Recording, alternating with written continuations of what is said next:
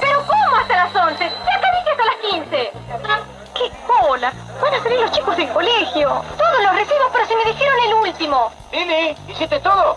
Ah, me tomo cinco minutos, me tomo un té. La pausa son cinco minutos y la Virginia es el té. Y si le gusta con limón, la Virginia, té con limón. Bueno. La pausa son 5 minutos y la Virginia es el té.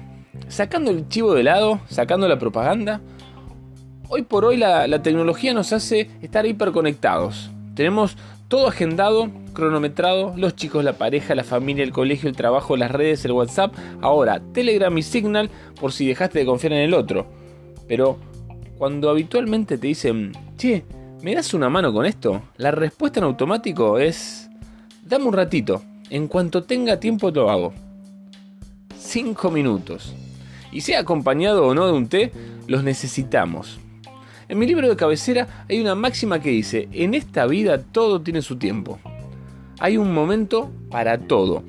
Pero a la hora de tomarnos ese momento para pensar, para dejar que las cosas que nos apremian o no fluyan y encuentren su camino, la agenda nos grita, no.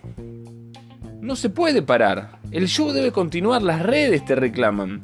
El mundo no gira sin nuestros tweets o posteos en Instagram o Facebook. Caemos en un círculo vicioso, donde estamos atados a ver y vivir a través de una pantallita, de una PC, de una agenda que nos dice qué hacer y qué no. Esto, esto que sucede nos saca la energía, nos saca de foco, nos ahoga. Debemos separar un tiempo del día para pensar, para tener tiempo de ordenar las ideas, los inconvenientes, los proyectos, lo que nos moviliza. Un rato de mirar el techo, un punto fijo, por la ventana al vecino o al camión de la basura a pasar. Necesitamos un tiempo a solas con nosotros mismos. Un tiempo para ver cómo encaminar todo lo que fuimos atando con alambre por no darnos un tiempo para pensar. Es sanador decir, basta, hasta acá. Los próximos 30 minutos son para mí. Para lo que fuere. A veces ser egoísta un ratito no daña. Es imprescindible tener un momento para nosotros. Este episodio debía subirlo el viernes, como dice el texto del podcast.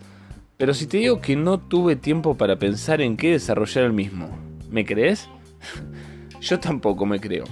Lo que no tuve fue la voluntad de hacerme el momento para pensar. Como dice la Biblia, piensen en todo lo que es verdadero, en todo lo que merece respeto, en todo lo que es justo y bueno. Piensen en todo lo que se reconoce como una virtud y en todo lo que es agradable y merece ser alabado. No escapemos de nuestro momento. Necesitamos tener claro el panorama para seguir avanzando sobre pasos firmes. Hoy salió cortito el podcast porque yo, yo me voy, me voy a pensar.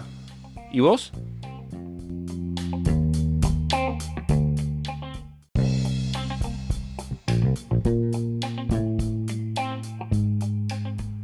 Muchísimas, muchísimas gracias por estar ahí, por hacer junto a, a mí historias mínimas.